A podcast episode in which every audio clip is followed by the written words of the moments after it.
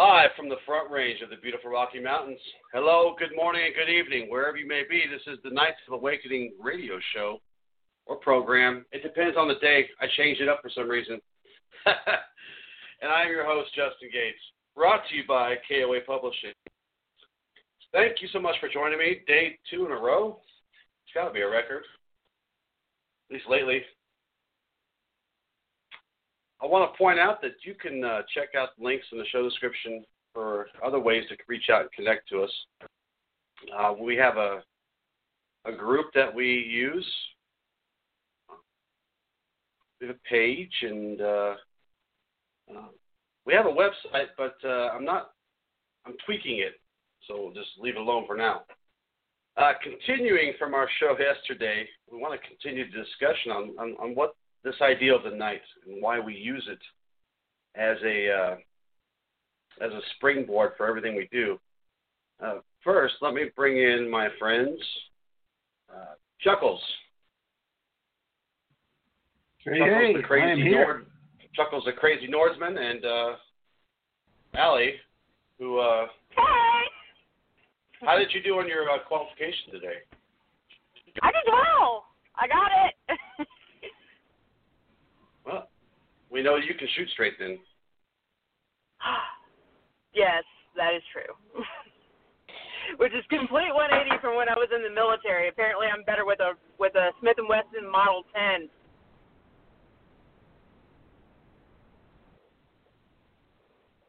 So our conversation yesterday. Did you guys have any thoughts? Uh, it's been about a day since we did the show yesterday. Do you guys have any other thoughts uh, about the stuff we covered yesterday?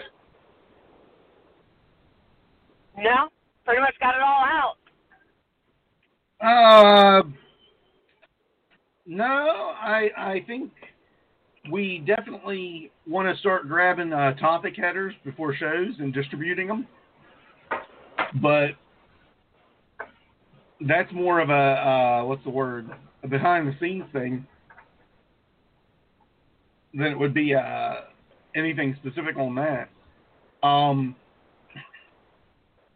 I'm re- I'm really interested to see the direction we're going to go as things progress because I think we're starting to rebuild our fire, and I think it's important for people to realize that this is the time to start throwing a little bit of fuel in in terms of uh, really just letting us know what they want, what they like, what they don't like, you know, or if they like it at all. Uh, I'm also interested to see what the analytics look like on our shows in the next couple days uh, as information starts pouring in. But like I said, that's more of a behind the scenes kind of thing. Well, today we're going to today we're going to continue our discussion, and we're going to get into what is a knight according to the Knights of Awakening.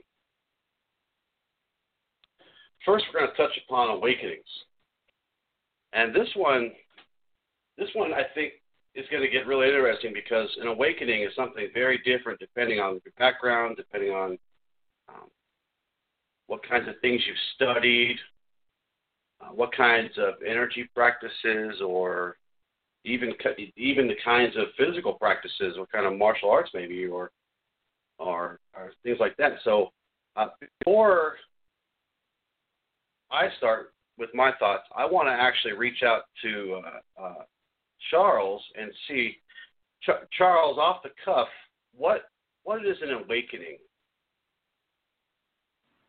Well, first we've got to look at where we're at normally to see what an awakening is. Most people are not fully aware. And that sounds terrible. I always joke that uh, the first criteria of sentience is self awareness, and that most people fail, and that doesn't say a lot for humanity. Um, but that's not meant to be a put down, it's meant to be a, an opportunity to lift up. And when I say that we lack a self awareness, most of us don't know why we're doing what we're doing. And even those of us that are awakened in any respect often don't know all of why we're doing what we're doing. And that's fine. You're never going to know all of it. even the greatest gurus and the yogis and the great masters of the past didn't know all of it. They knew more. And most of them, if they gained a following, we would like to think that they knew enough. That the term awakened was a milestone. So what that so that gets us into what awakening is then. You go from a state of not being self-aware, not being really present in what you're doing, who you are, how you're doing things, all of those things that interconnect to make you you. And you become somewhat aware. I say somewhat aware because when I was young, I, I thought I had it. And what I mean by that, you know, when I was in my teens, I started doing things like meditations. Within the first few years, I became more aware. I became awakened. But I thought I was completely awakened. I didn't realize that even once you're awakened, you have hidden motivations, hidden movers, and things like that. So as I got older, I realized that, hey, not only do you have those hidden motivations that you awaken to, but then you have the ones underneath of that. And then the ones underneath of that, even and it's a continual journey when you talk about awakening. It's not something that just stops. It's not something that comes to an end. And we awaken in different ways at different times. Now, in the context of Knights of Awakening, without getting into the knightly part so much, we are saying that we believe that you have a knight within you. And I would say that's accurate. If everyone has a shadow and everyone has a negative self and everyone has all these different aspects to themselves, one of them has to be a knight. And when we we are talking about awakening the knight within, you know, that's one of our favorite catchphrases, and it's probably the most awesome one I've seen in a decade, at least probably two decades. You know, we're talking about becoming aware of that, bringing it to the forefront, utilizing it, nurturing it, making it stronger, and giving it what it needs to be the core of the self. So when we talk about awakening, part of it is realization, part of it is actualization. And this is why I hate the term woke in the uh, spiritual community, because it implies, number one, that you've already got it. And I don't think we all ever already have it. Not all the time. Um, you know, you guys are are are damn good. Okay, I shouldn't say that's right. I'm supposed to be going more PG with my language. That'll last. But you you two specifically are two shining examples that I know, and I'm a shining example for some people because um, I'm a step further ahead than they are, I guess, in their mind. But I know even with you two being shining examples, you have your days when there's that hidden motivator underneath who you are that you're not aware of. And I know this because, you know, you tell me about it. You know, what messed you up, what made you fumble that day, or, you know, where you were at in a state of mind that you didn't want to be in. We all deal with it. The idea of being woke versus awakening, uh, I, I disdain because it, as soon as you're there and oh, there's nothing hidden, there's nothing more to do. And even when you're just awakening one part, there's always something underneath of that. There's more to dig, there's more to build, there's more to become. So that is how I take the word awakening in this. It's more than just trying to reach a state and being woke, because that implies a finality. It is a path that is continual, it's reciprocal. It continually cycles in on itself, and it rebuilds. And the goal is to make it rebuild stronger and stronger. And sometimes it rebuilds with weak points that you don't see until they start to crumble, and then you know you got to go back and get back to the basics of introspection and uh, self change and self motivation in those areas. And that's part of that's part of the awakening process. But what makes it what makes it different from the baseline state is that most people even very motivated and driven people don't have that awareness. That would be the dividing line there. Awakening is about bringing that awareness and then bringing from that awareness action and resolution and change in the self. So that would be my definition of awakening, and that's in the context we're using it. I'm sure someone else will have a different definition for it in a different context, or that uh, other people will take this and the definition will be different even within this context to some degree, and that's fine. Um, but I know that outside of the way we're using the word, it's going to change a lot as well. So I don't want to someone to say, well, you're not awakening in a different practice because Charles says so. Because of all the things I disdain in the world, uh, using my name as the final authority without doing the legwork yourself is probably the thing I disdain the most. So that would be my take on it. Yeah, I think uh, the term I like to use is hyper awareness. Like you know, even in the even in uh, uh, the the fictional counterparts of of uh, Planet Earth and like if you look fictional Jedi, uh, I've been reading a lot of the old Star Wars books, re- rereading them a lot uh, lately. Um, I forgot how much I enjoyed them, but it's almost like the majority of what they do is exploiting a hyper awareness of everything possible. You know, it's like that's almost like the underlying push for for everything that they do as far like you know all their superpowers or whatever. But but even the the regular mundane stuff that they do, there seems to be this hyper awareness, and that's very much to, to me even a moment of enlightenment, quote unquote enlightenment. Uh, that's another you know word that people kind of put with awakening. Um, I'll tell you what what my intention was when uh, when we named this, um, and we did it in such a way so that others could have uh, their own sort of interpretation of what uh, an awakening is. Uh, because as I said uh, before you before you were speaking, Charles, I, I said that uh, you know it's inter- it, it's an interesting question because everybody has kind of their own thing.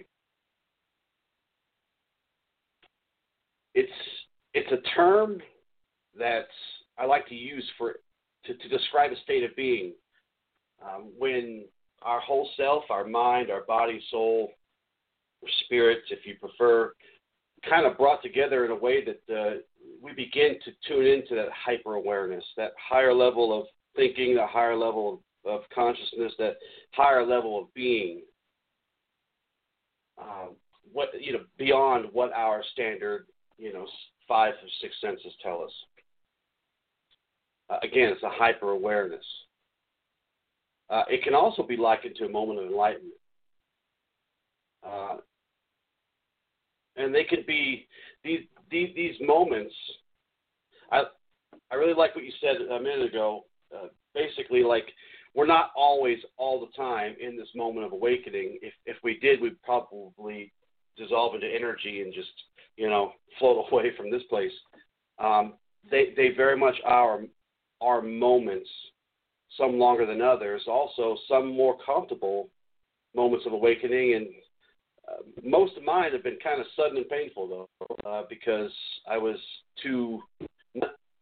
I won't say too busy uh, being in my own kind of my own self, but too stubborn to see. That's probably a better way to put it. That there are other sides to things uh, in this world, and this is why I have taught myself, and in a lot of ways, and a lot of times forced myself to uh, entertain as many perspectives as I can um, in an effort to see these through a new lens, um, to be able to see new understandings. And this is why over the over the last 11 years, myself and David and you guys and uh, anybody else who's ran a show uh, for us, we have entertained these certain kind of guests from all different all over the spectrum. I would get letters from people saying, "Oh man, I can't believe you had that kind of guest on your show." Well, the, the, there is no real quote unquote kind of guest that, that we look for um, because growth doesn't happen when you're only looking uh, with the same perspective all the time. And I'm going to get to you, Ali. Uh, see if you have any thoughts on awakening. Uh, but you know, con- contrary to popular belief, uh, enlightenment and these sort of moments of awakening are not exclusive to any one belief system or religion. In fact, these two concepts really have nothing to do with the system of beliefs or religions by themselves. Um, it's just that normally uh, those organized religions and organized uh, philosophies and, and such, they all they they contain the building blocks to reach these moments of hyper awareness. So, Ali, do you have any thoughts on what an awakening is? And I'm really interested to to hear yours because you are very much uh, um, come from a Christian perspective on a lot of things too. That's true. Though I'm probably going to use terminology more from the pagan side of things. Because um, Christianity doesn't really deal with things like lucid dreaming. And when I think of an awake, when I think of awakening, we, we use it in two different styles. We are the Knights of Awakening, which means that our position as knights, we're we're somewhat awakened. I mean, obviously we do fall asleep from time to time, and Charles pointed that out, and we've talked about where we've fallen. I wouldn't say that we're woke; we're still awakening, but as as awakened knights, the three of us, our job is to help other people awaken their knight within, while we're still awakening our knight within. So we we have it from two different perspectives. I see it as we're sleeping. So if someone's asleep, and even if they lucid dream, they're still not awake we go through the motions in our dreams. Even if we're lucid dreaming, we can react to what's going on in those dreams, but we have no real impact on anything. It's not until we're awake that we build our self awareness, but not just self awareness, which we can derive information from those dreams depending on if you're looking at your situations and trying to figure out how they all interrelate. Maybe it tells you something. Uh, we use certain meditations like Charles uses the soul sword meditation. In the Jedi community, we have started using the inner city meditation, and both of these things tell something about our souls from different perspectives and where we are in our state of mind. So, just the same, our dreams can pinpoint those also if we're able to actually look at what's going on. But being an awakened knight or a knight that's awakening from this dream state, you're not just taking the information from what's going on around you to understand yourself. You're taking it from a realistic point of view and trying to figure out whether or not the um sorry, I just noticed that Charles said nope. I don't know what he's talking about, but anyways, uh, I'll, I'll get him to answer that later. um, the where was I? Oh, dreaming. So when we come out, we're becoming aware of the world around us. A knight cannot simply engage, engage on themselves. They have to engage in the world around them because that's the job. We're supposed to be protecting it. We're supposed to be building up the world around us. And if we're sleeping knights, if we're if that knightly value within us is asleep, we can't do anything a knight trains, not just in awareness, but they train to do things. Just like I just came back from qualifying on a range. Why did I come back from qualifying on a range? Because I actually have a job that requires me to have the gun. I can't just go out there and not be able to fire. That's why you qualify every so often. It keeps you uh, in memory of what your what your basics are, breathing, etc the and I keep seeing all these things pop up and I can't even respond to them because I'm driving. So uh hands free guys, it's hands free. So don't don't get on to me. But that's where I see it. Even though we're lucid dreaming, we can't be awakened. So we have to awaken to the world around us. We have to know what's going on. That's one of the reasons why we have a political show like Let's Regroup so that we're able to tune into what the world is doing and then apply what the knightly agreements are. And we move from there we learn about ourselves. We try to figure out things about ourselves so that we know how we want to respond to the world. Hopefully, it's not uh, you come to some stupid conclusions where you become an extremist of any religion or any political group, and you you take a more center line road. But if you end up doing that, well, at least you know more about yourself. But I wouldn't call you a knight. And that's where I'm gonna that's where I'm gonna end that because now I'm behind a vehicle that's really slow. Okay, sorry.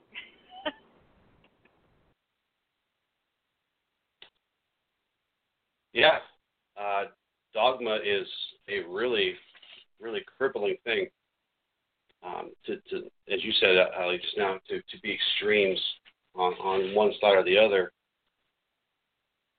And, and and for me, if you have an inspired mind that that's always kind of on the hunt for not the newest and greatest thing or the flashiest thing, but if you're if you're at least inspired and open to other types of wisdom or knowledge, and you can find that from all different walks of life, if you at least believe just one thing that it's possible, um, it will help you shed that dogma and those preconceived notions in a way that opens the door. I don't know if it opens the door to, to, to grand wisdom or whatever, but it's going to open the door, and you can look through that door, even if it's for a couple of minutes. Uh, speaking of people on hands-free uh, phones, at least I hope so. Back in 2009, back, back, well, you know what? Back back in 2009, we did uh, our very first show was first half of the hour was what is a knight? Second half of the show, what is a or no, the other way. First half of the show, what, what is an awakening? The other one was a knight, and I believe you led the charge on telling us what an awakening was. So I'm, I'm curious to hear what you have to say. It, it, it, go ahead, steal my angle. It, it, it, it, yep, it's for you yep. to. I'm, it's for you to have. Yeah. Okay, I'm gonna steal your angle. There's one powerful, uh, empowering idea, a realization when you wake up one morning and you realize that life is like a river and you're going down it, whether you like it or not. It's happening. You found yourself in the middle of it and there's no getting out of it. So, what are your options? You can drown right where you are. You can flip flop going going down the waterfalls on your head if you want to. You can you can fight against it. You can swim well. So there's a couple of realizations you can draw from this. Um, one, you're tethered to other people. You're not in this r- river alone. So if you go down, you're going to bring. It's like mountain climbers. You're going to bring the next guy down. And if you let them go down beside you, they're going to drag you down. So drowning is not an option. So it, it, it's either you do it poorly or you do it well. And if you're going to do it well, you have to stay sharp.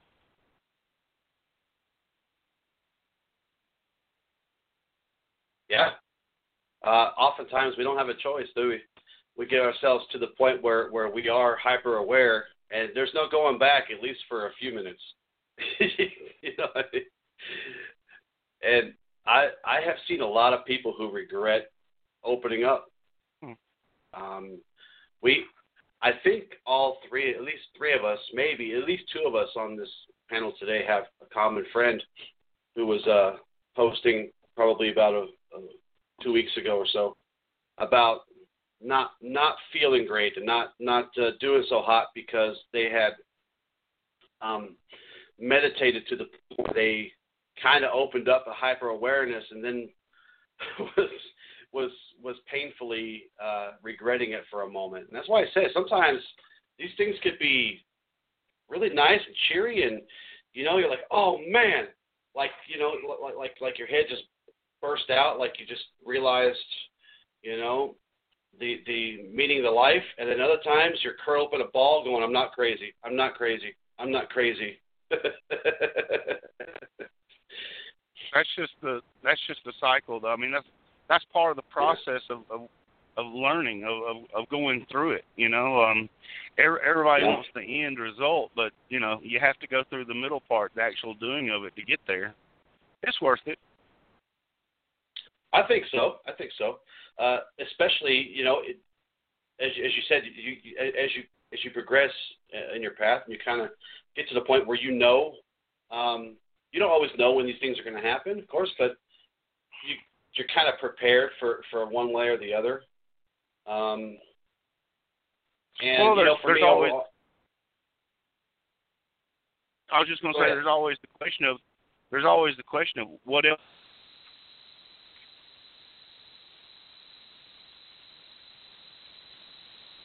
there's always the question of what we lost you there for a second.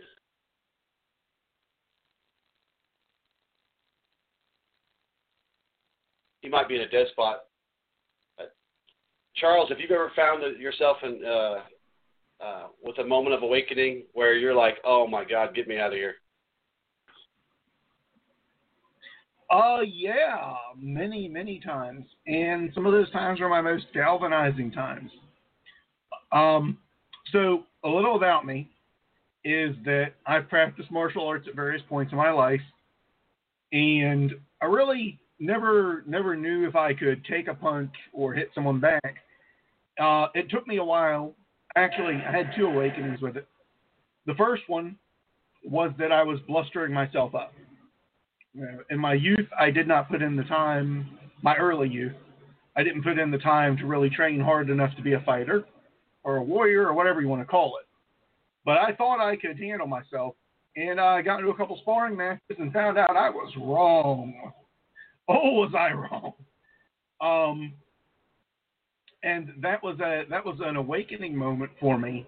That if I was going to do this, I needed to commit fully that this was a 24/7 job. That it was there was no point at which and I still remember working overnights at a grocery store running their self-service because it was an all-night grocery and we manned the self-service for the overnight because they said it was more uh, effective or cost efficient. I don't know. It makes no sense to me why you have one person one person every hour coming through and you want to make them do the work themselves. I don't know. I got paid to stand there most of the night is what it boiled down to, and I started practicing uh, what's called a stutter step. And for those that don't know what that is, it's where you put all your weight on your front leg and you push off with your back so that you're lunging. It's also called a lunging step or a tiger step. In boxing, I started practicing that when no one was watching to build up leg muscles. And when I would get home, I would start doing push-ups and sit-ups right away. I just I put my life around that to get good enough to do it. Uh, found out that apparently not only can I take a hit, but I have a head made of iron. Um, should have figured that out with as dense as I am. Didn't until I started taking in impact situations. Found out that once I get hit, I kind of wake up. Ha! There's my, my other awakening there. No, no, that's not the awakening I'm referring to. I kind of wake up uh, and am able to actually hold my own. And that's wearing 16 ounces of padding on each hand and putting headgear on the other person. Uh, I don't want to know what I would do without all of that back then. Uh, right now, uh, without all of that, I still think I'd knock someone out.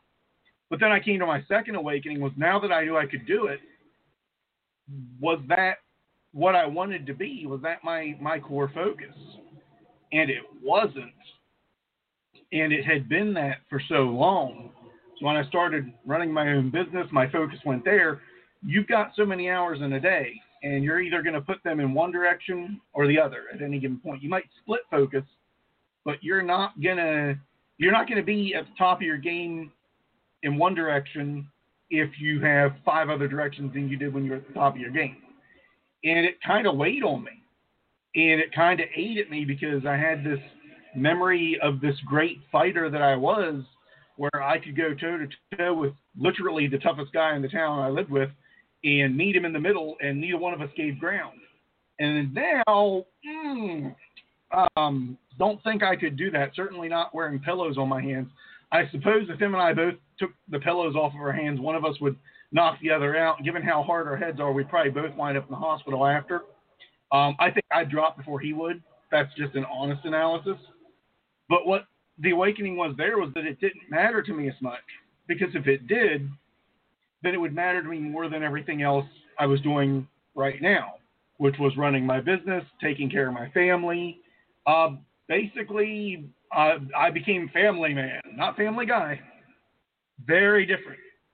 But that became who I was, and it took me a while to realize that I was hanging on to a past self that I didn't really want to be because I never really enjoyed fighting.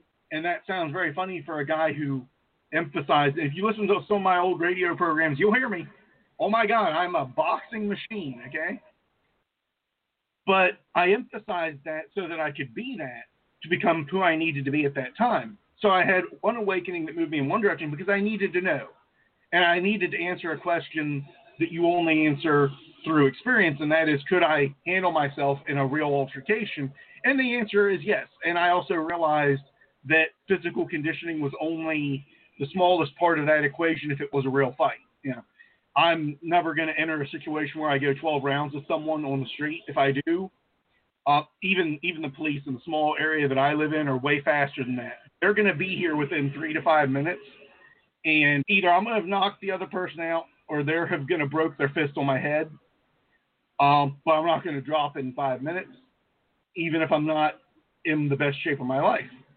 So I had to go through that, and then realize that now I had answered the question, and that I no longer needed to know and that was that was kind of earth shattering for me because I had built my life around being this guy.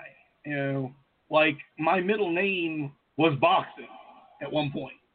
And Justin knows this, and Allie knows this because these these poor, poor individuals had to sit there and listen to my diatribes on the virtues of the hook over the uppercut or the uppercut over the hook for hours at a time as if though this was the most interesting thing they were going to hear all day with me being oblivious that to them they were probably there going that's really great charles but you know has anything new happened in your day? Nope nope just you know mastering the hook and the uppercut. Um, now my focus is on my home. It's on keeping my world in a centered point keeping my business moving forward um, spending time with my wife and with my pets. You know, there's a big shift from being a guy who's basically lived on his own and trains every day, four to five hours a day, and being a guy who might get a half an hour in every three days or every, every three times a week rather. That's about every two days. And spends time with his pets and with his wife and on his business. It's it's a shift. And I had to wake up to the fact that I no longer wanted to be the guy I was. And I had built an ego image on who that guy was. Now, that doesn't mean I've come to a complete standstill on those things. That was the other thing I had to realize that the reason why it was hurting was because I didn't like the idea that I couldn't do some of what I could have done.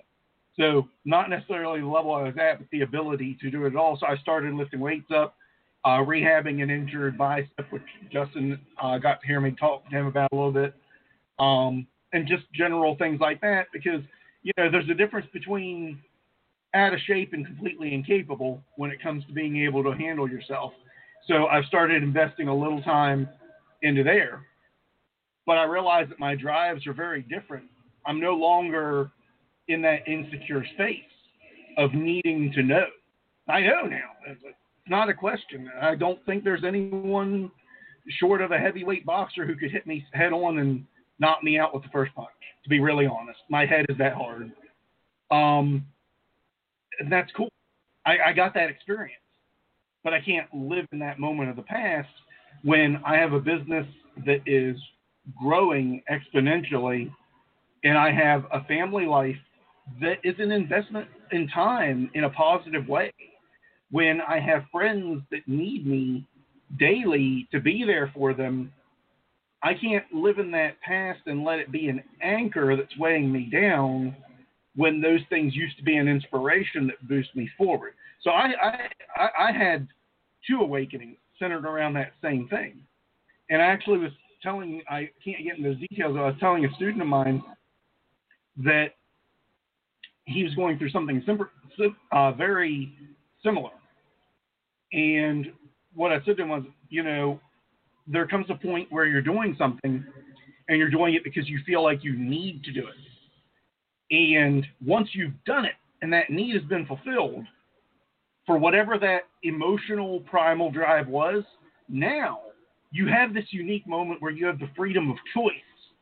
It's no longer an impulse that's driving you, it's no longer a part of you that needs to be satisfied. It's a choice. And either you're going to go to it and go, wow, I really do want to be that person. Or you're going to go and you're going to look at it and go, you know what? I'm not really much of a fighter. I'm not that kind of person. To be honest with you, I hate fighting. I loved sparring when I would get into it in the middle of it. I'd love it after it was done, but I was a nervous wreck every time I put gloves on. And I don't really think I enjoyed it. I don't think I, as a person, enjoyed having butterflies in my stomach and a, a sense of dread. Now, that might also have been my sparring partner as a dude who shoulder shrugs a thousand pounds and hits like a Mack truck.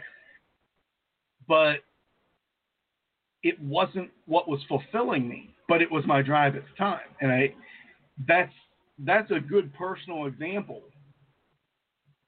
of having those awakenings and how they can be polarly opposite. And I'll tell you, when I realized that I no longer wanted to be that after I had built my own self image, my persona, if you will, of who I am around that warrior, it was uh it was really heartbreaking. It it it threw me for a loop and it threw me for a cycle. And yeah, I kind of curled up in a ball and cried for a little bit. Maybe not literally, definitely not literally. I ain't got time to cry literally, but uh, I definitely emotionally did. And it took being able to sit there and confront the part of myself that I hadn't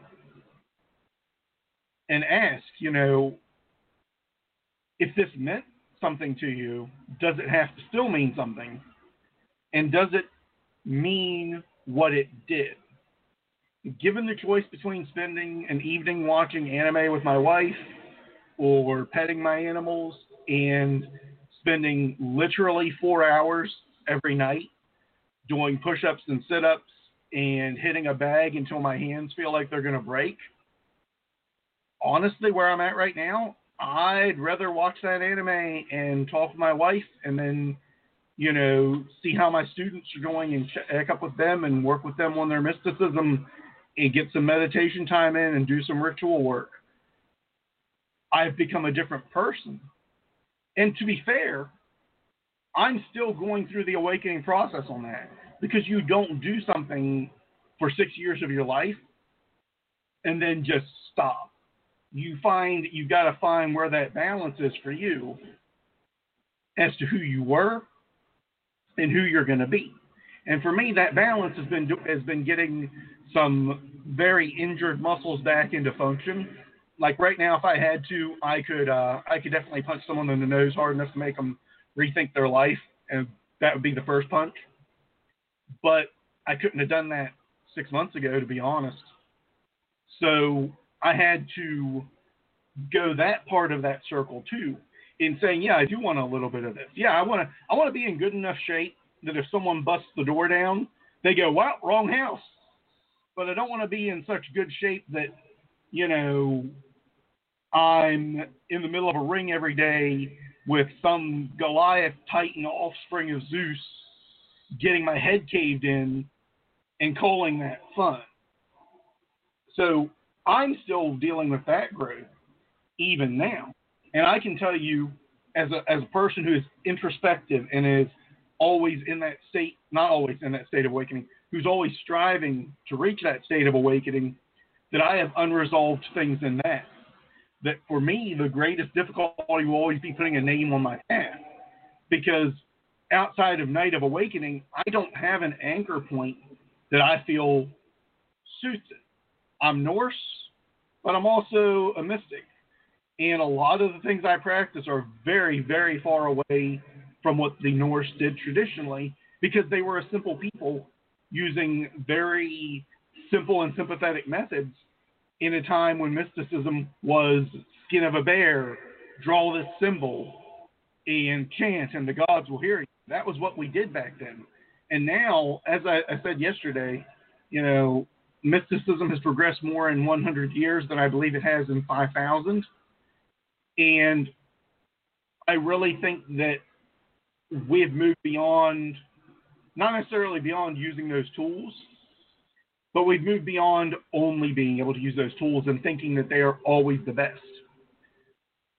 In the same way that I would not try to cut up my steak with a sharp rock or build a fire in my house to cook. I can still cook with a fire and I can still use a sharp rock to cut things up. But that has changed in the world, and that's also had an impact on my journey there. So, yeah, you know, those are some personal examples. And I feel that it's important to use personal examples even when you feel that they're a little, uh, what's the, what's the word, um, humbling. You know, and this is definitely humbling for me to ever speak ill of myself in public or what could be perceived as ill.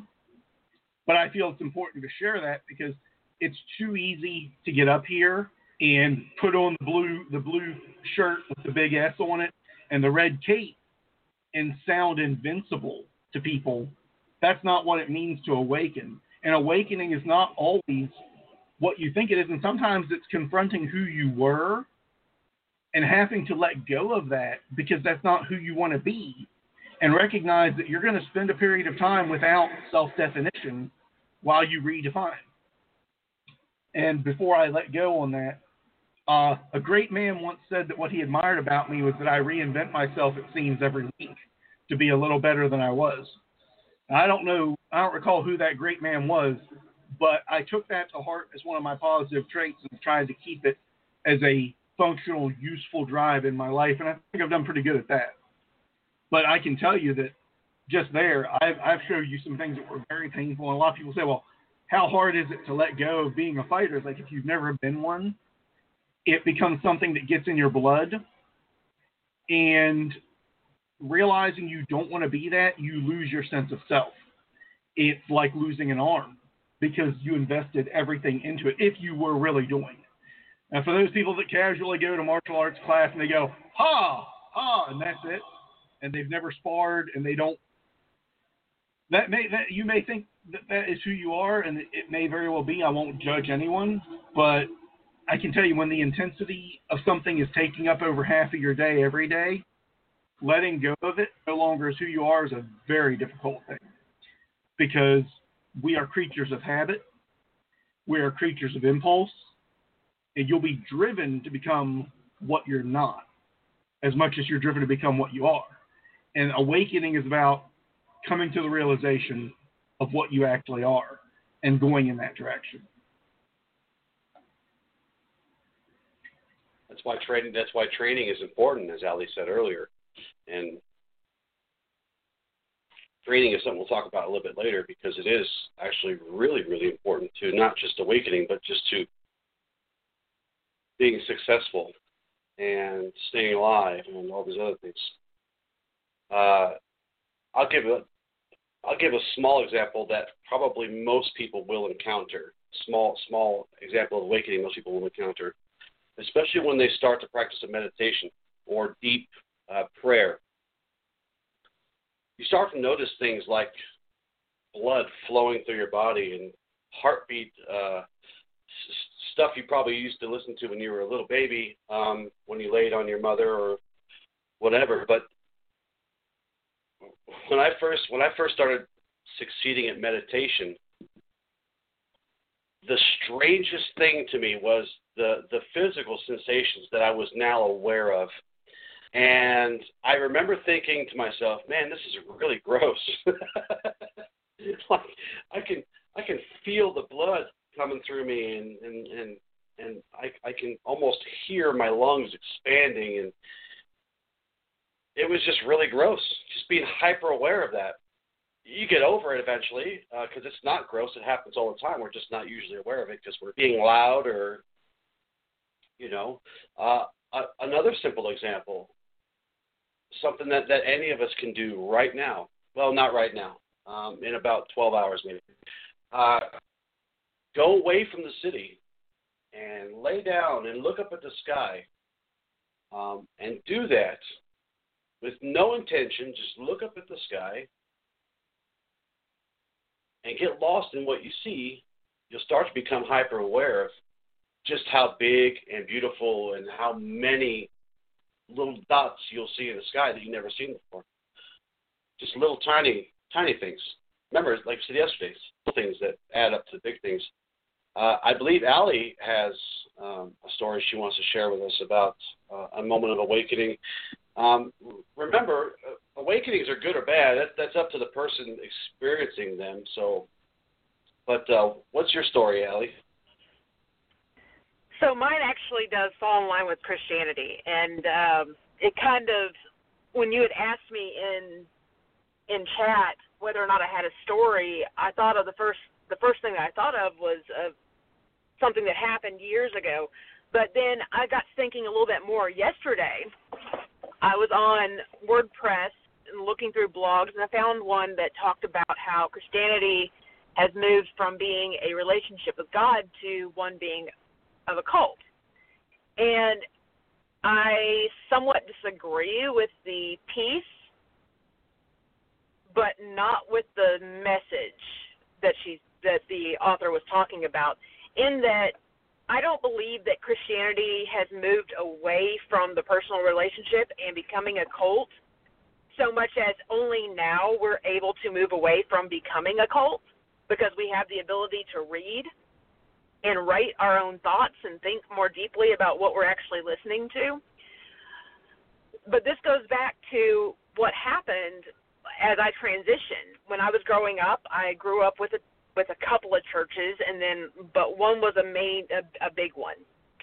And the pastor would teach you as he was going through and reading through the Bible how to use a lexicon how to use different things from history to understand what the Bible was saying.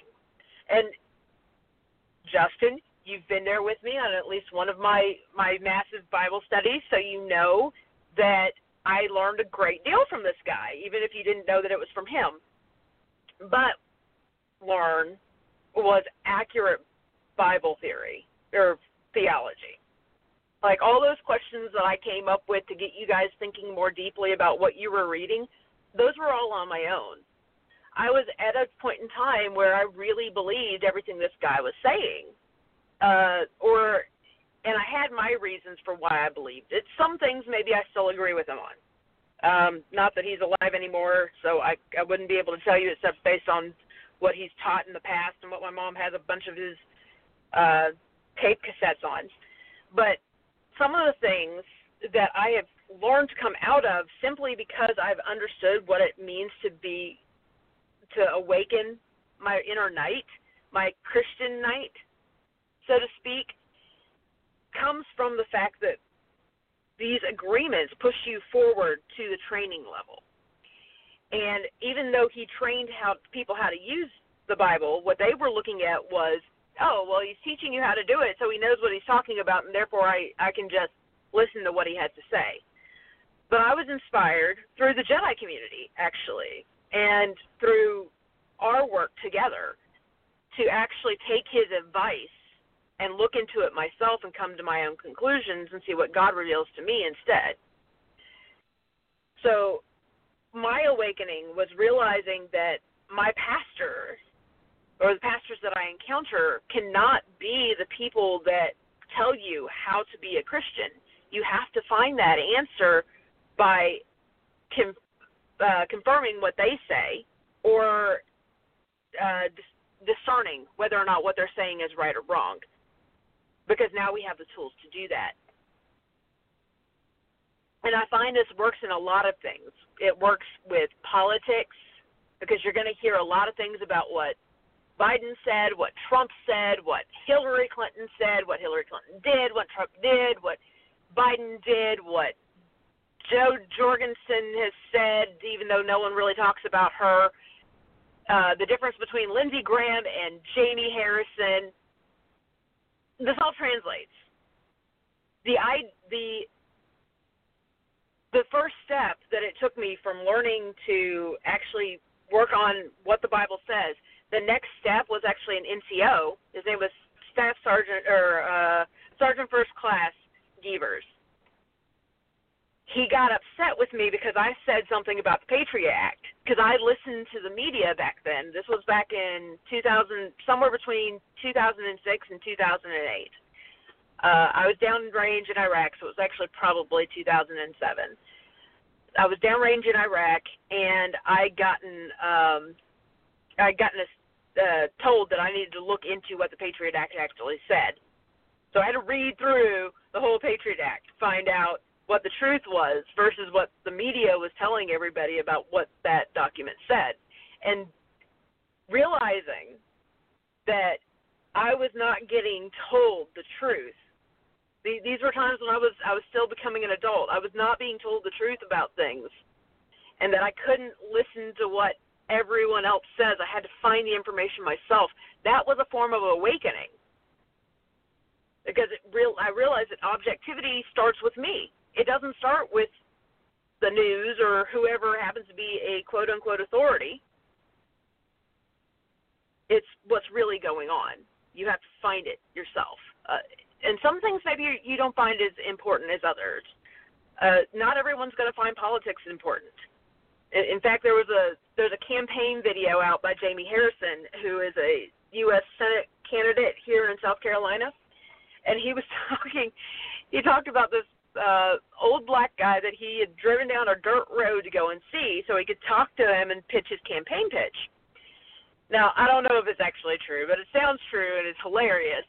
And the guy was like, "Hey, let me stop you right there. What what's that? What kind of road was that that you drove up here? He goes, it's dirt road. He goes, yeah, that's a GD dirt road. Let me tell you something, son. And he goes on. He's like, it was dirt road when Reagan was president, when the Bushes were president, when Clinton and Obama were president. It's still a dirt road now, and it's probably still going to be a dirt road for many times until a Democrat or a Republican paves that dirt road. I don't care about them. So sometimes you have things that you don't care about. They don't they're not necessary to your life to to get involved with. It could be politics. It could be that I I doubt there's anyone on the show right now who knows more about marine biology than I do. But that was a that was a huge hobby for me when I was a kid. So I, I'm going to be more knowledgeable on that. Maybe you guys don't care enough about it to know. That's understandable the the line "there is no ignorance, there is knowledge" is really only appropriate to your sphere of influence and what is important to you that you get to understand. You can't know everything. You can't want to know everything because if you're doing that, you're spending too much time and you're not actually being a knight on whatever mission it is that you need to be working on.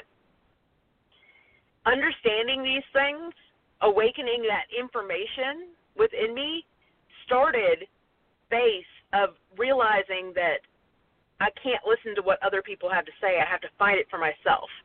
I can't even listen to what I learned in school because there's so much more information about what happened during the the time of slavery that if you just listen to what you learned in school, you're not going to understand why certain people, whether they're black or white, feel the way that they do.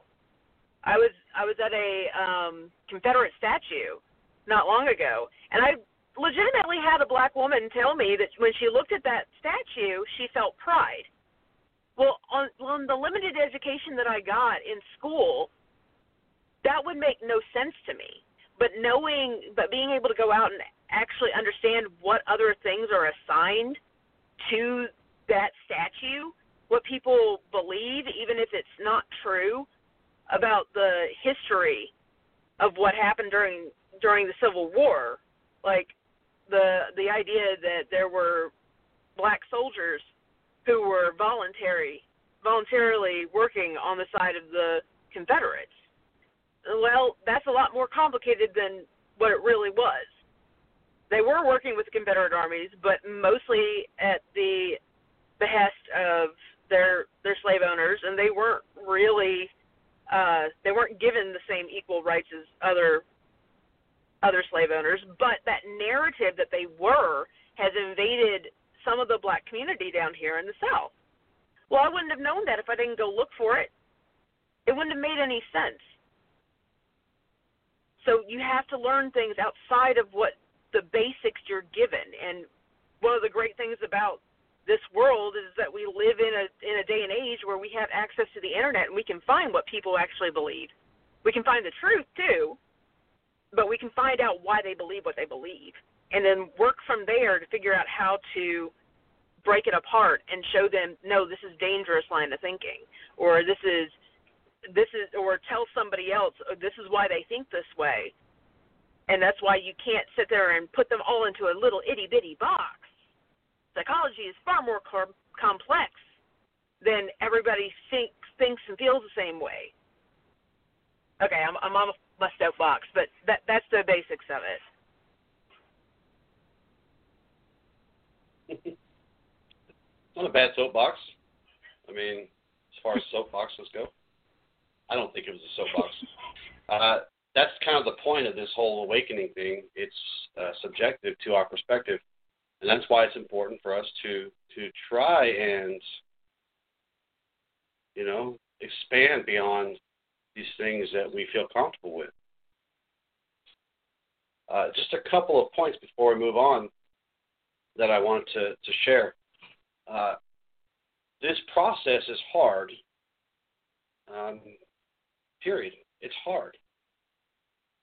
Some people look, look when you see some people, it seems like they got an easier time of it than, than you do. Um, it's probably not any easier uh, for them. So, if you want to ensure maximum success with this, make sure you're taking your time. Make sure you're being patient with yourself and your progress. Because again, this is a big undertaking. This is a huge, huge thing for us to overcome. I think it's very important, um, as David alluded to earlier.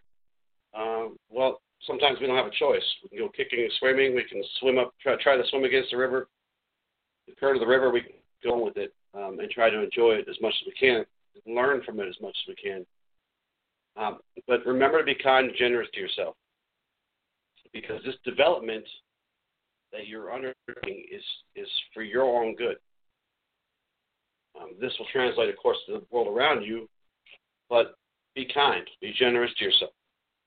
This is not a race. There's no trophy. There's no no ribbons, no parties. There's uh, you know, like like there was a true end anyway. Uh, something Ali said earlier um, that's perfect here is that we are still quote unquote awakening, we still will always awakening. Um, so I don't think there's really an end to it anyway. Uh, an awakening is not something to be had.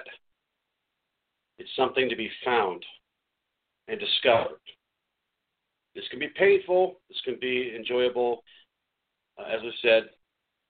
But that is, it is the price you pay. But it's also the experience that you will gain while you're walking your path. So, again, be good to yourself.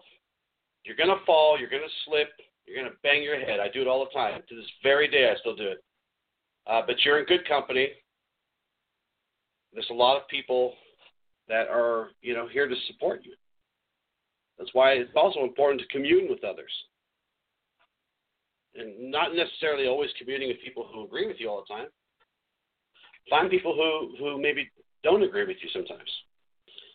Uh, here at the KOA, we kind of seek our wisdom by taking knowledge and combining it with experience. So you can know things, but you got to do things to make it worthwhile and to make it useful. Uh, and of course, the practice of your path is more important than the words of your path. The, it's more important than the philosophies or the beliefs that make up your particular path. If you can't practice it, it's not worth doing. If you can't actually live whatever philosophy or path or religion you are have accepted into your life, if you can't practice that, then you're wasting your time. You waste your time. Let's see here. So I, I think that kind of wraps up the awakening um, talk from yesterday, uh, and we still have plenty of time. So what is a knight of awakening? The whole point of this show today was supposed to be what is a knight of awakening. Um, Well, to me, a knight of Awakening is something of a spiritual warrior. Uh, we come from different backgrounds. We come from many different beliefs. Come from different systems and practices. But we are bound by a common set of principles, principles and virtues, which we, of course, we call agreements here. Our idea of the knight is someone who serves. It's a person who's dedicated to all parts of the self, the mind, the body, as we said, as I said earlier, and the spirit. They are both a martial warrior and a spiritual sage. They're someone who can teach a skill, but also defend another uh, another person if necessary. They can be a mystic, a warrior, a teacher, all of these things, and more. There's very little. There's very little. There are very few things that, that you can't say that a person is acting knightly in because it's not so much what they do that defines them. Or, let me take that back. It is what they do that's important. But as long as they are uh, practicing the principles and virtues by which kind of glues us together, then the the their job or their their role and wherever they find themselves at is quite as important. Because again, it's the little things. In other words, you don't have to be a cop to be a protector.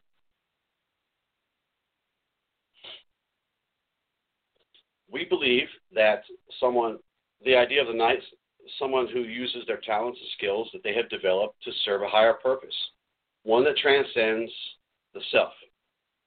It starts with the self. Eventually, we're going to trans we're going to transcend that into a state of being. We are in the business of empowering people. We don't always hit that mark, uh, but that's certainly the goal, as we talked about yesterday. When guiding others, we don't do things for people, but we walk in such a way that we're acting as a good role model for them and hopefully inspiring them to then serve others as well. So this starts by putting our best foot forward. I'm going to read uh, some statements that I have that I have written down um, for many years now. These have kind of followed me around. Uh, and I'm going to read these, and then I'm going to get your guys' thoughts on them. Uh, so let's get started. Putting your best foot forward. This this this concerns training, um, as Ali was talking about earlier. Uh, a knight is a person who, through training, practice, and experience, seeks excellence in their craft, physically, mentally, and spiritually. They use these talents, gaining strength and ability to serve justice and the good of all rather than the self. The knight does understand, however, that justice sometimes can be a terrible thing. So, in seeking justice and what is right, humanity, compassion, and mercy must always be employed. I like this quote from Bruce Lee because it, it really does apply here um, to the idea of training. Fear not the man who has practiced 10,000 kicks once, but I fear the man who has practiced 10, one kick 10,000 times. because training and practice really is one of the most important aspects for people who follow this path. It really is. It really is. Uh, Charles is a man who talks about training a lot. Um, we just heard a story about training. When we talk about uh, putting our best foot forward, we talk about training and seeking experience in all aspects of the self, Charles. Uh, just how important is this? Well, I would say that it's quintessential to growth to seek out the experiences and to make certain that how we're training and the experiences that we're seeking out are genuine. I'll say that I think a lot of people do what I call the minimum. Um, or the minimum of the minimum when it comes to any type of training. And then they mark it as a high mark, thinking they've gained experience from it. And that is not quite how that works. There's whenever you deal with training, there's there's two types of primary training. There is maintenance training, which is the minimum. That is that is the minimum. And then there is training to become better. And this is something that people forget is that what you're doing to maintain a certain level is not what you do to do better than you were.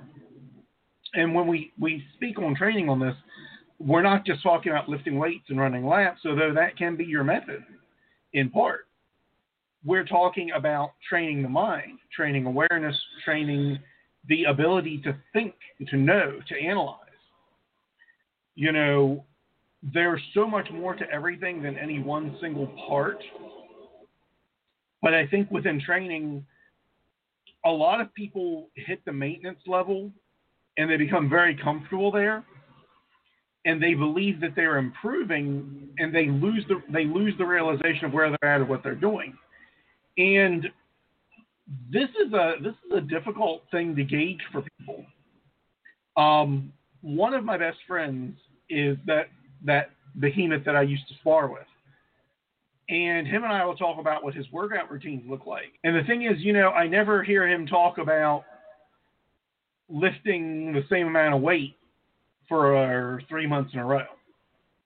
I hear him talking about what he's going to do to shift up his routine to get five more pounds on the bar.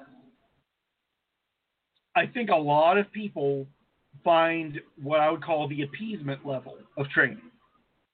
They do the minimum they need to appease their sense of satisfaction so they can say, I'm going in a direction. And if you're doing that, you're you're not. At that point, you can do that, and that's fine if you're doing that to maintain where you're at, but you got to mark the checkbox no longer aiming to grow here. You got to look at the other checkboxes and see where, where your time, your energy are being invested in. Now, I want to hit on also what you said in there. You know, we're training this to seek justice coupled with humanity, compassion, and mercy. This is more than just training yourself to throw a punch. I'm 38 years old. I'm not in law enforcement.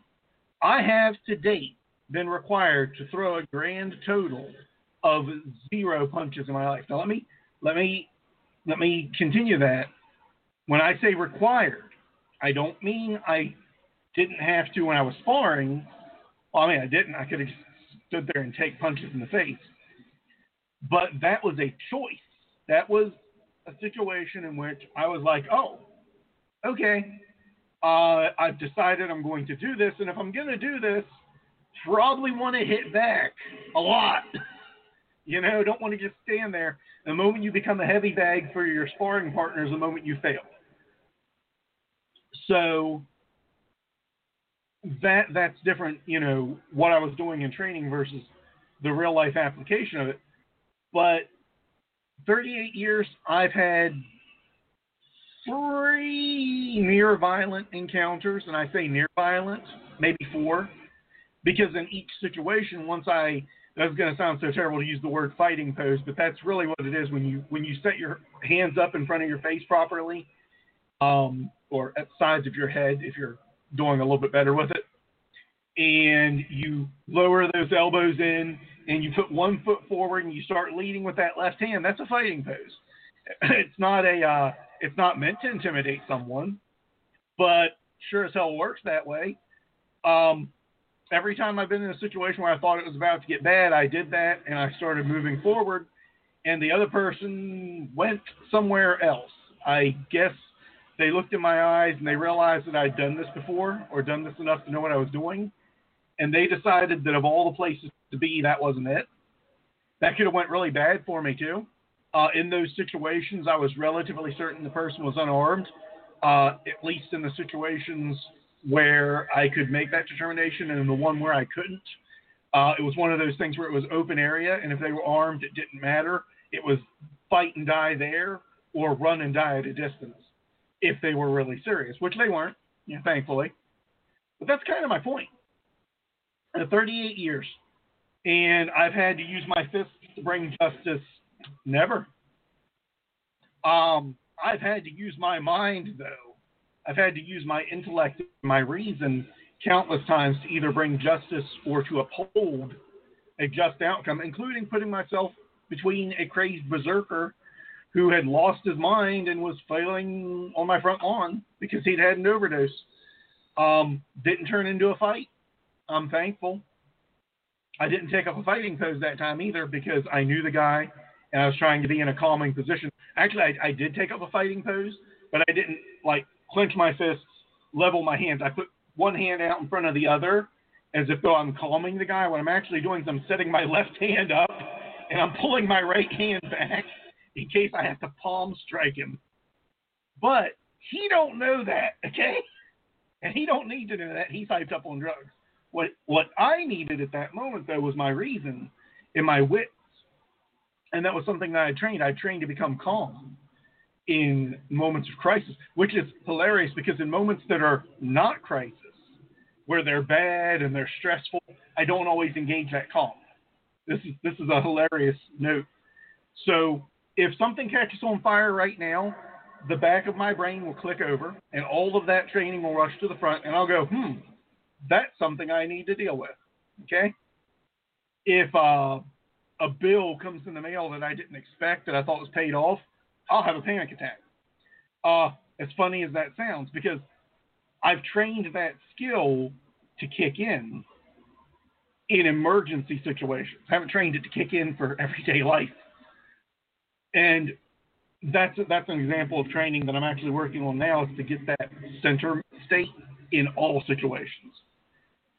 But that's that's kind of my point. You know, when we talk about training, we're not talking about just going and hitting a heavy bag, but that could be a part of it for you.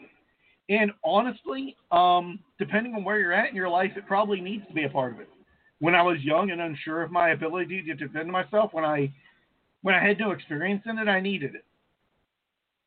And if that's what you need, then you need to be training to get better, not to maintain. If you're hitting the heavy bag and you're hitting it just as hard today as you did yesterday, you done screwed up.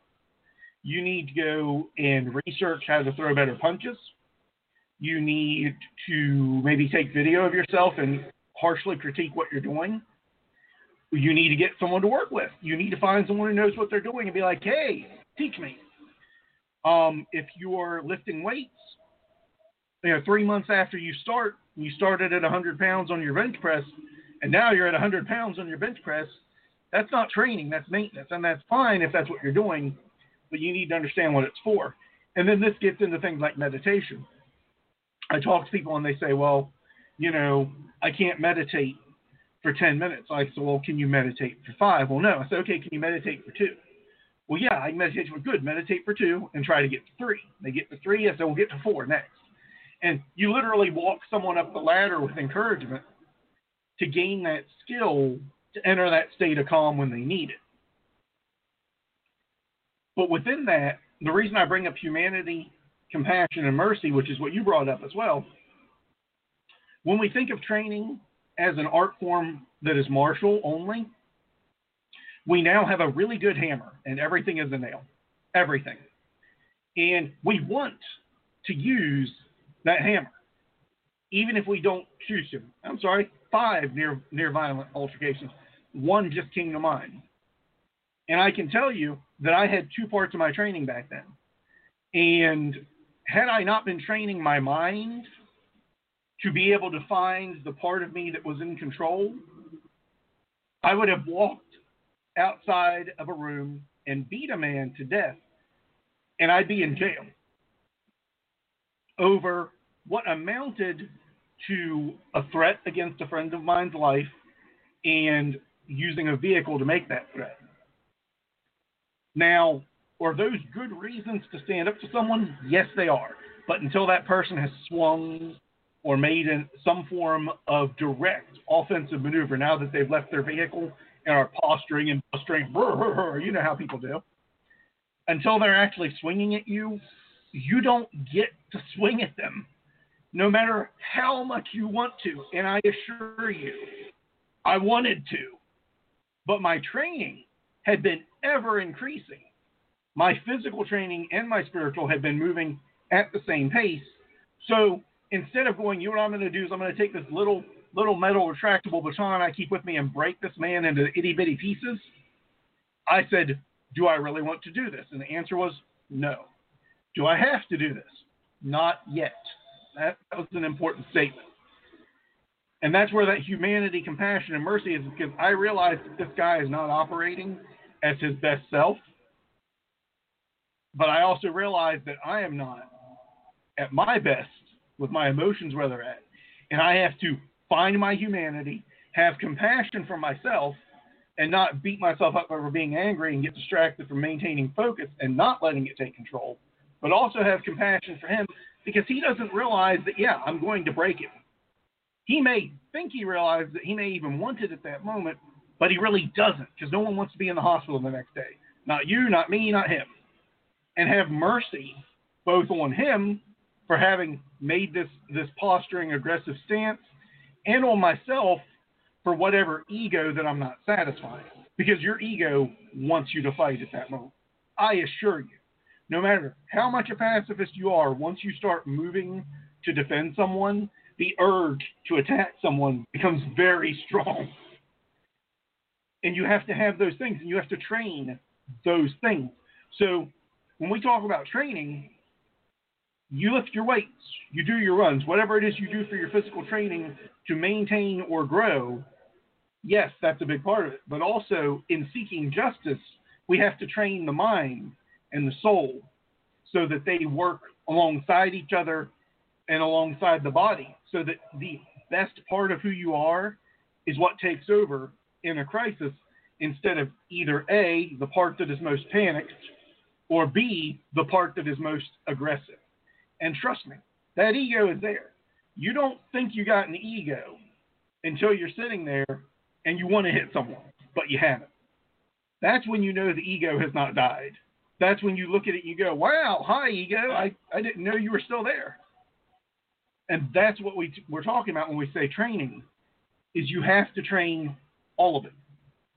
You know, if you can lift 10,000 pounds and knock That's why you see mm-hmm. professionals do the things they do, and you see them react the way they do because it's trained. It's, yep. it's, it's, it's trained yep. within them. I hate to cut you off, Charles. We only got about six minutes per topic point that we can hit. Um, yep, yep. uh, just a few final thoughts from me on on, on uh, this first one. As Charles uh, said, you, you train the body by doing things that keep you in shape and healthy, that help you physically react to different um, situations that may occur. You train the mind by reading and writing and listening.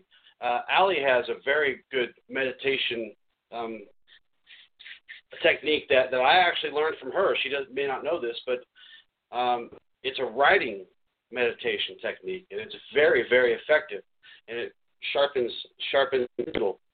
Uh, you train the soul by being kind to people, go going out of your way to be kind, going out of your way to be helpful, going out of your way to be insightful. Uh, so we do this to master the best parts of ourselves. You should know your weaknesses and you should strive to remedy those as best you can, but really find what you're best at and master those things. Master them.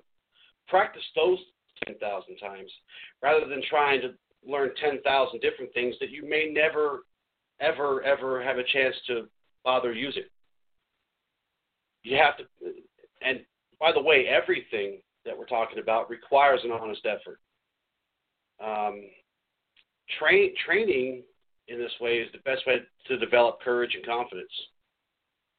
And, and as Charles said, and, and, and as I can attest to, and Ali also, uh, when when uh, shit hits the fan, that's when your training will kick in. Um, if you haven't trained, you'll panic. If you have trained and you know what you can handle, what you can't handle, those things will kick in. You'll be much more successful. All right, next one right action. Right action. That's a loaded word, but we'll get into that. Right action tempered by sound judgment. A knight seeks the path of right in all their endeavors. They work hard every day to not be blinded by personal judgments or personal interests when in the service of others taking each situation as it comes, never judging until they have the knowledge they need, and always seeking to find the right path instead of the easy or fast one. I'm going to turn this over to Ali. Before I do, I want to point out something very important. Right action is not the same thing as righteousness. Okay? Right action is having integrity in your actions and words. It's having enough forethought to do what you can can to see the best possible outcome for everyone involved, even your opponent, even those opposed to you. It is not to take shortcuts for the sake of expediency. Righteousness is to force action or compliance without integrity, where every word or action then needs to be justified by further words or actions. If you have to justify everything you do and everything you say, then you're probably not doing the right thing for the most part. You cannot use righteousness as a propellant to do something. In my opinion, righteousness is a cancer to true virtue. It's my opinion. I think some of you share this. All right. Ali, what's your take on this one?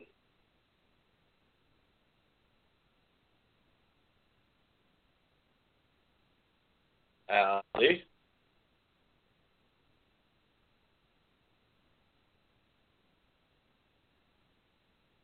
Did we lose you, Ali?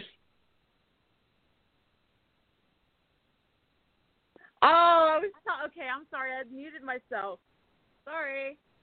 Uh, so I want to hit on a point real quick regarding right action. And I want to give an example using our oath, actually, the oath that you and I took, Justin, to defend the Constitution. So as a as a police officer, you have some mm, authority, quote unquote, even though you don't actually have it. But by virtue of people fearing you and fearing what law enforcement can do, you have the quote unquote authority to step over lines that you shouldn't be stepping over, quote unquote. Uh, I, I'm I'm doing that because I, I want people to understand this is not right. This is not, and and there is no way in hell that any police officer should do this. But by virtue of their a status in in society, they have the ability to do this. That is things like going into a home that you are not authorized to go into. You don't have reasonable suspicion to believe that there is currently a somebody that's getting hurt. You didn't you didn't hear anybody scream. You're just going to barge in there to go find evidence. Technically, because of your status and the fear that people have of police officers, you can get away with that. You're not supposed to, but you can get away with that. But if we have integrity to our oath, our oath to defend the Constitution, then we know we can't do that. Because if we when we start doing that, we start instilling fear into our communities that we're going to step over whatever the hell we want just so that we can find something. And you might not even find anything at all. That's one of the reasons I don't like no knock warrants, but I'm not getting into that today. So, right action, when you say it's not just about righteousness, that's one of those things that come to mind for me. Because it might be righteous to go in and, and maybe you do find the evidence that you need. Maybe maybe someone was murdered and you need the evidence to find the culprit who murdered them. Maybe they're a serial killer. But and you need that evidence. But to step over that line is to instill fear into the rest of the community that you don't care and you will step over at any time, which is why the court systems will stop you if they find out that that's what you've done. They have to be the ones holding you accountable, and then you don't get your guy anymore. And and I think in terms of cops, I used to be an MP, so if you guys sit there and you're like, oh well, that's a really weird thing for her to bring up, no, that that's really where I come from on this and I actually relate a lot of the right action, the the whole statement that you gave to how police operate and how they should be operating.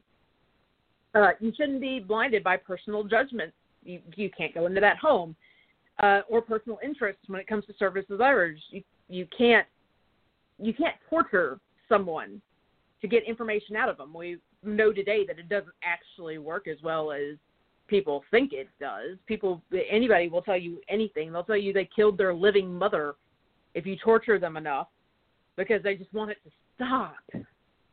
So as you take these situations coming at you and you take in the information, you can only take uh, you have to do it through right action as well. Information that we gain from the the world around us, uh, in terms of politics or even even an individual that you have online that you really don't like. You just absolutely hate this person and you color everything they say as being one way or another. Just simply by virtue of the fact that they've said some really horrible things before. So let's take um, Stella Immanuel for for example. Don't get me wrong, I don't agree with her on the uh, on the hydroxychloroquine thing. There, the one point that I do agree with her is that the media is doing a, a really terrible job of getting out the actual studies that prove hydroxychloroquine don't work. So we can't find that information ourselves. We're having to listen, listen to what the media and the authorities have to say instead of being able to judge that information for ourselves. But so Stella Immanuel recently came out and she's like, I've been using these three different things. I don't remember what the third one was, but it was hydroxychloroquine and zinc and something else. And it's worked. It's worked. And then everybody goes after her and they're like, oh, well, she believes in reptile people and she only can do pediatrics, in which case, by the way, that's wrong.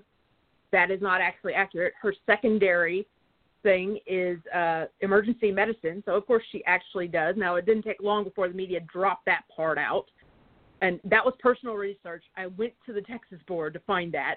Charles and or uh, Justin can prove that because I sent him the information back then.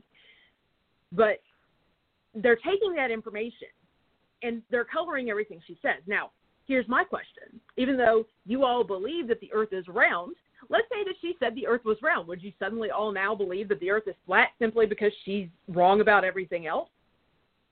you have to temper the situation based on what you have there. You can't judge it based on every other belief that someone has. There are plenty of people around the world that believe in demons.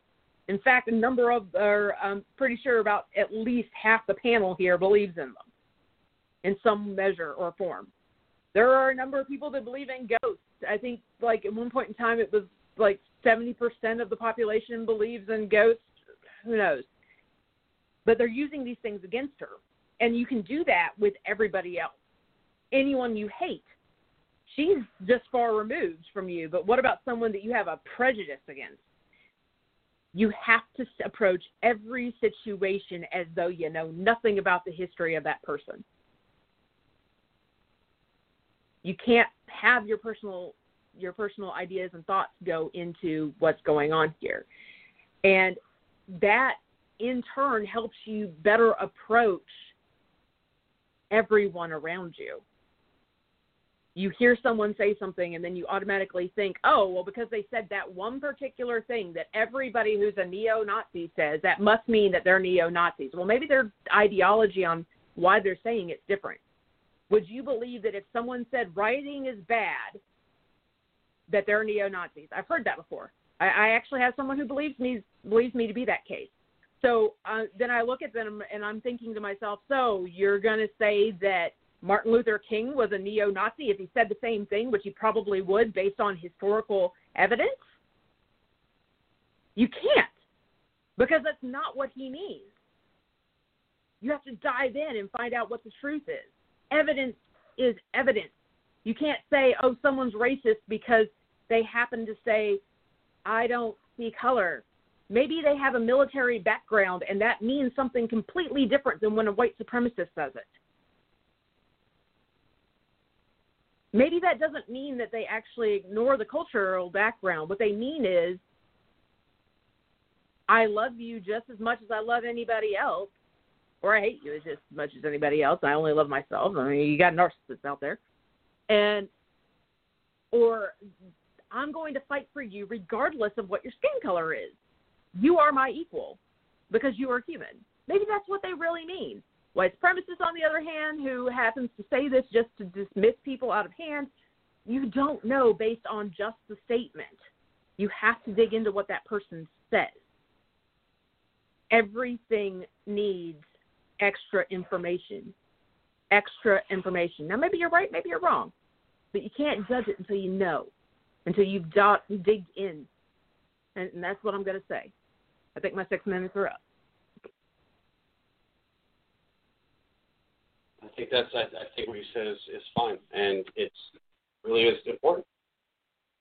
I'll say it again for those in the back. Uh, righteousness, in my opinion, is a cancer to true virtue and to true right action. Righteousness, in my opinion, is a cancer to true virtue and true right action.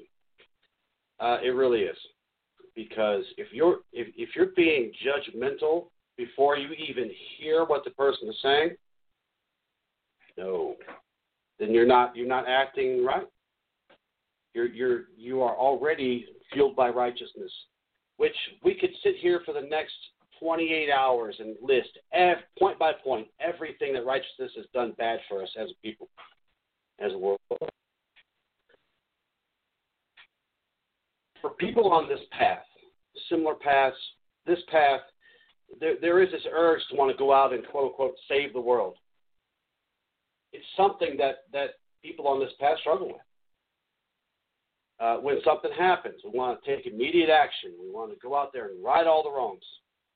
We want to march people to the beat of a drum of righteousness.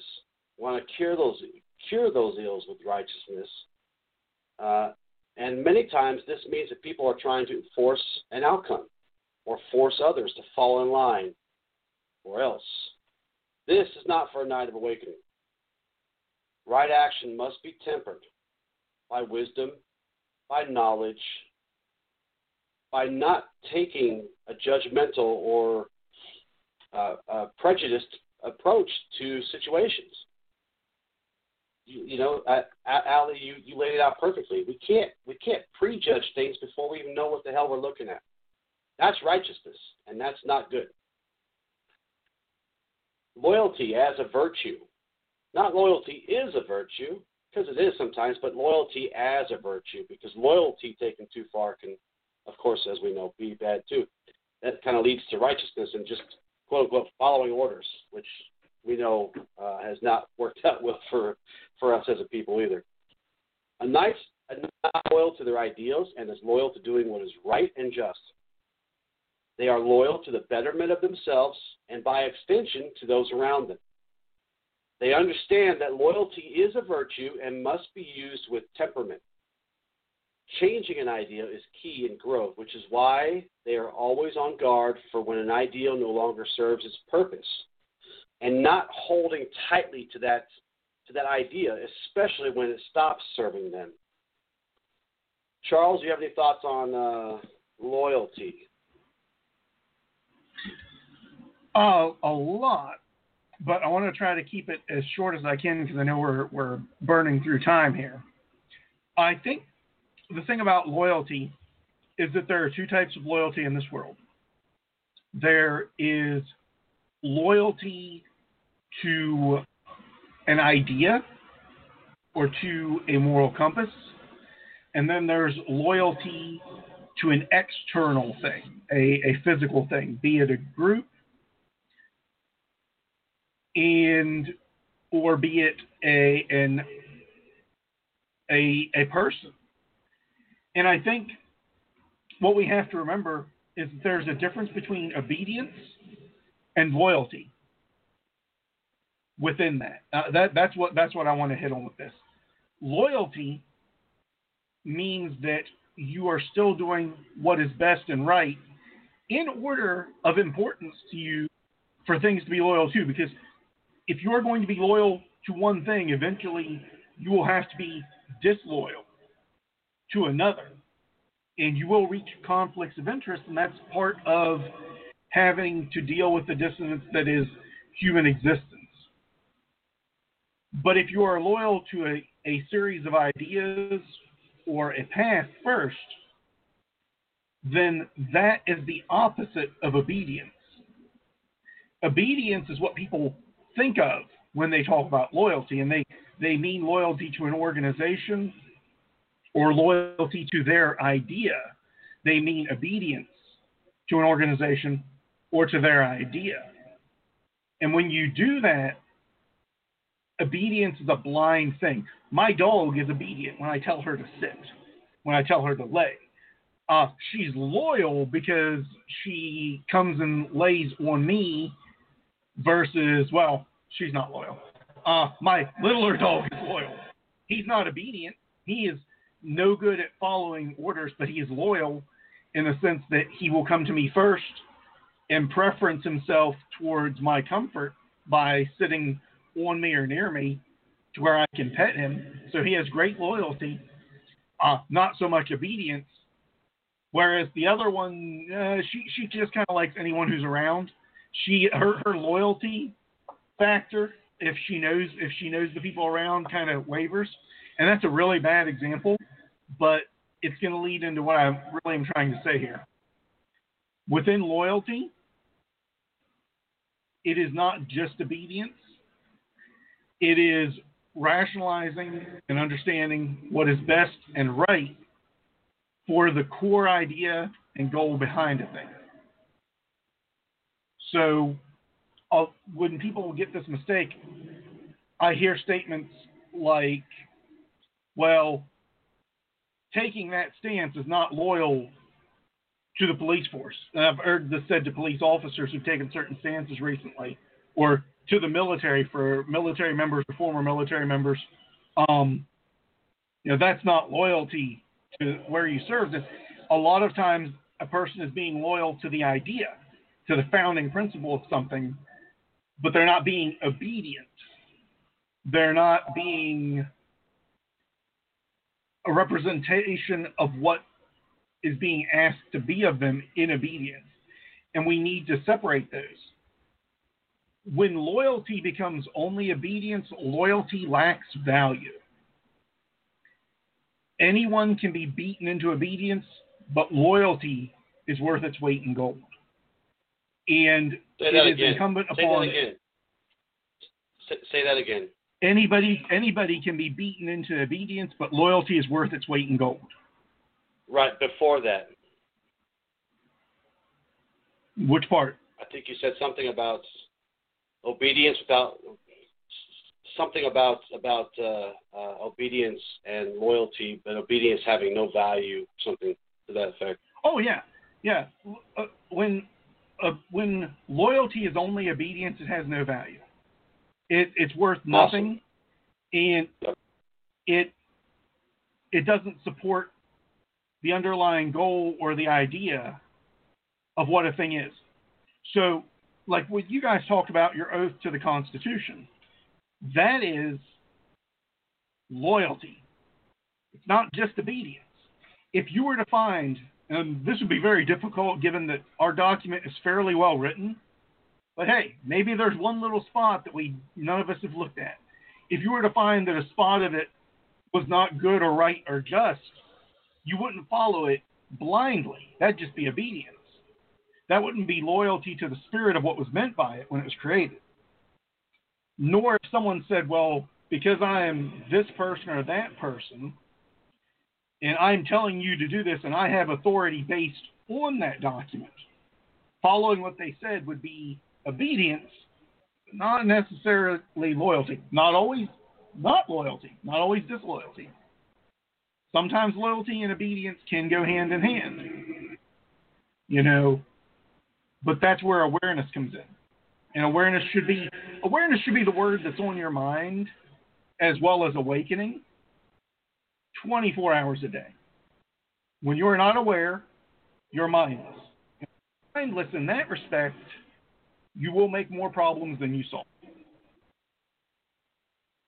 I think that loyalty has to always come to an idea, not to a person and not to a center point of authority.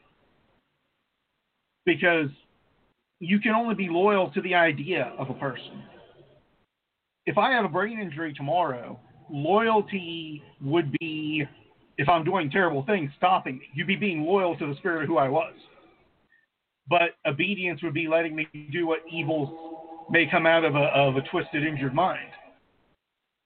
I would much prefer loyalty as a friend, as a colleague, over obedience any day of the week. That's my thought on that.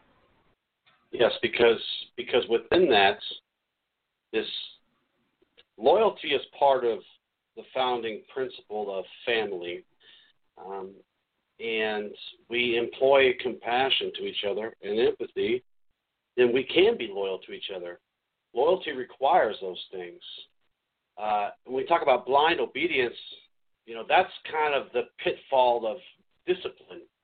Also, you know, if you're disciplined and you are uh, obedient, then you know um, there was uh, uh, millions of people killed not too long ago because people were just following orders. They didn't even think about the consequences of the right or wrong actions. They just did it because that's what they were told to do, because they were disciplined and they were loyal to a Loyalty is a virtue. It must be tempered like anything else. Allie, I'm going to take this one to you. Uh, teacher, defender, diplomat. A knight is someone who stands up for others, defending those who cannot defend themselves. They also teach others the skills needed to navigate the tough situations those people may find themselves in. The ultimate goal is to bring others to a point where the knight is no longer in a new quote unquote knight and that other person is born. Uh, for me, this really this really com- talks about the fact that we wear a lot of hats day to day uh, just in one day, just in one day before most people get up and eat breakfast. I, I am already a teacher, a protector, a diplomat, a caretaker, provider, and confidant. Those are just that's just basic description of being a father. If you add in my profession, if you add in my relationships to each and every individual, there's a there's an infinite number of hats that we have to wear. Uh, when we stop and understand this, we think about this, and we think about the roles that we play, you start to get a real perspective of how important your awareness and, and, and the importance of you are in the grand scheme of, of life, in the grand scheme of the life that you've built.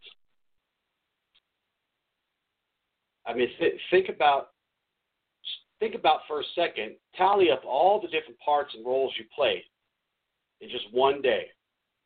They say life is a stage. It certainly is. Allie, what's your take on on on this uh, this one? So this definitely reminds me of uh, being well, not that I ever was. I did go through the training to become one, but I got out before I could get there. Being an NCO in the military, you're a mentor. You you have to teach obviously some skills that are necessary for the military, but it's also about helping that individual find what they're fighting for, find what they're working to get towards, whether it's they want a life outside of the military and maybe this was just part of their way of helping them get to a point where they could financially keep themselves stable or maybe they just wanted to complete a dream of being able to fight in a war because they thought that that would be helpful in some way. Uh, I'm sure many people were disillusioned by that one in particular, but it is what it is. If they had a dream, then you're there to help them fulfill it. And getting them past certain points, like their training for weapons qualification or how to do uh, military operations in urban terrain, MOUT, etc. Those things help you stay alive, certainly. But the other things like personal development, getting you to go in and do uh, training on mm, training in college. You you can start up in the military going towards college, so you get them set up for that. You teach them good habits so that they'll get through all those things later on when they're on the outside. Now, don't get me wrong, military or the VA does uh, has come under a lot of scrutiny where they don't really take care of us. But in the military, your NCOs do try to take care of you so that you can be better prepared and if they know what they're doing, they're trying to help you be better prepared for when you're on the other side of the military lifestyle and you're a, you're a civilian and a vet at the same. We, as knights who are not in a military setting now, is we have to take notes from them, or at least, well, okay, you and I can take notes from them because we've directly dealt with them. We know what are bad, what are bad NCOs like, so we know what bad leaders are like We know what good leaders look like because we've seen some good leaders, even if for some people it felt like they were very rare. Other people would have to take cues from people in their workplace that were mentors, people that maybe they've only experienced in school or college, who help them get up to a point where they can they can be on the other side of okay, I don't have that person anymore. Those are our goals. That's why we have to teach the uh, we have to teach people how to navigate through the tough situations and the the skills that they'll need, how to be objective, how to uh, we can't make them us. It's not a good idea to make them us. Maybe they want some of the skills that we have. Maybe you're a really good person at negotiating and they they specifically wanted to train under you or learn from you because you were really good at that. That's not the only talent that we have to pass on to our students, and that's where I'm going to end that one. Yeah, certainly it's it, it's very difficult to pass certain things on. Um, some things we just have to throw them to the fire. I said to Charles, was it was it yesterday? I think all these days start melting together. Uh, but I had made the comment that we never get the students that we want. We always get the ones that we need, you know, and sometimes that is sometimes that's hard and sometimes we get thrown to the fire when we throw them to the fire, but that's where the best things are made with pressure and heat. A knight understands the easy path is not for them. Through the difficulties of doing what is right, Inner strength is inspired, inner unity and inner harmonies are, are inspired. This then transcends them and encourages others around them to take the high road rather than the easy. This does require great courage, and the knight understands that every situation they may find themselves in, great amounts of courage and perseverance will be needed to be steadfast. There is a uh, kind of common theme here over and over again about uh, tempering righteousness and um, trying to do the right thing as best we can by holding to our promises and our oaths and our and our um, agreements. Charles,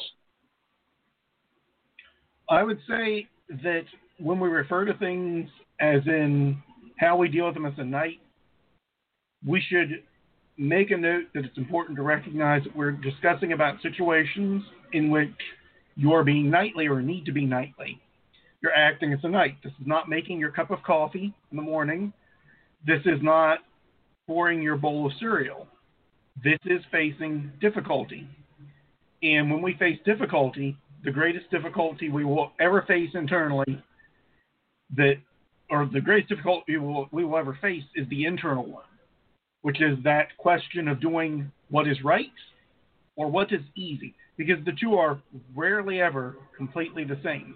It may be easy emotionally to do what is right, but it may also be very difficult emotionally. You may have prejudices and build up ideas and all manner of thought processes that you have compound upon yourself that make the action difficult. And that's why at that moment you're thinking, what does it mean to be a knight?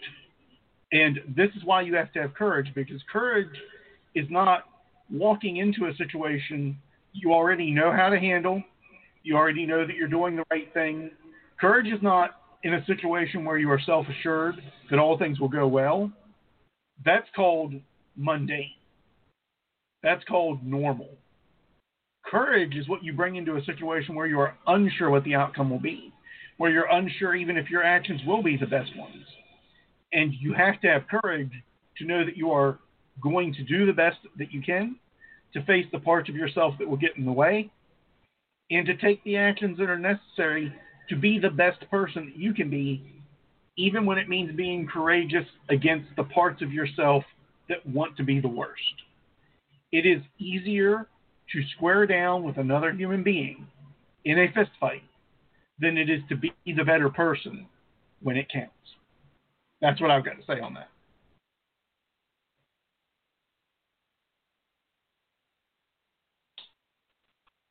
I lost my place. There's a couple that we're not going to get to, like two or three. Um, they kind of do reiterate some of the other things and, and brings them more in a focal point because some things are worth repeating over and over again because that's just the nature of, of what we do. A knight is generous to those around them.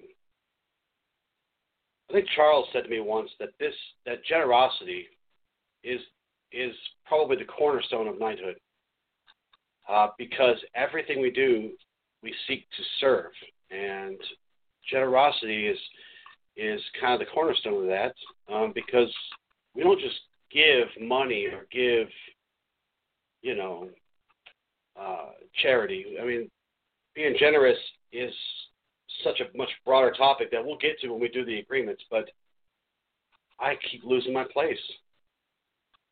Where are you? a knight is generous to those around them. A knight understands that what is given will come back to them. And that they should take care of their needs as their means allow, because to keep all things leads to greed.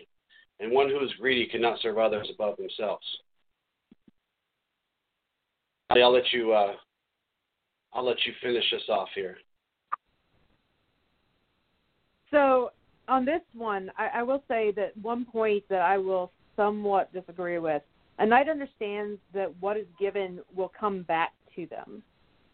I think that a knight should understand that it may not come back to them either. It's not about you, it's about the world around you and improving it. We we really need to keep that at the forefront of our minds. Because if it doesn't come back to us and we expected something to come back to us, that could make us really bitter and not allow us to be generous at all when somebody really, really needs it. And if you have compassion and mercy, then and empathy, then you'll understand the necessity for such things. But the point of the point where you bring up that um, we have to take care of ourselves, it's so important that we take care of ourselves.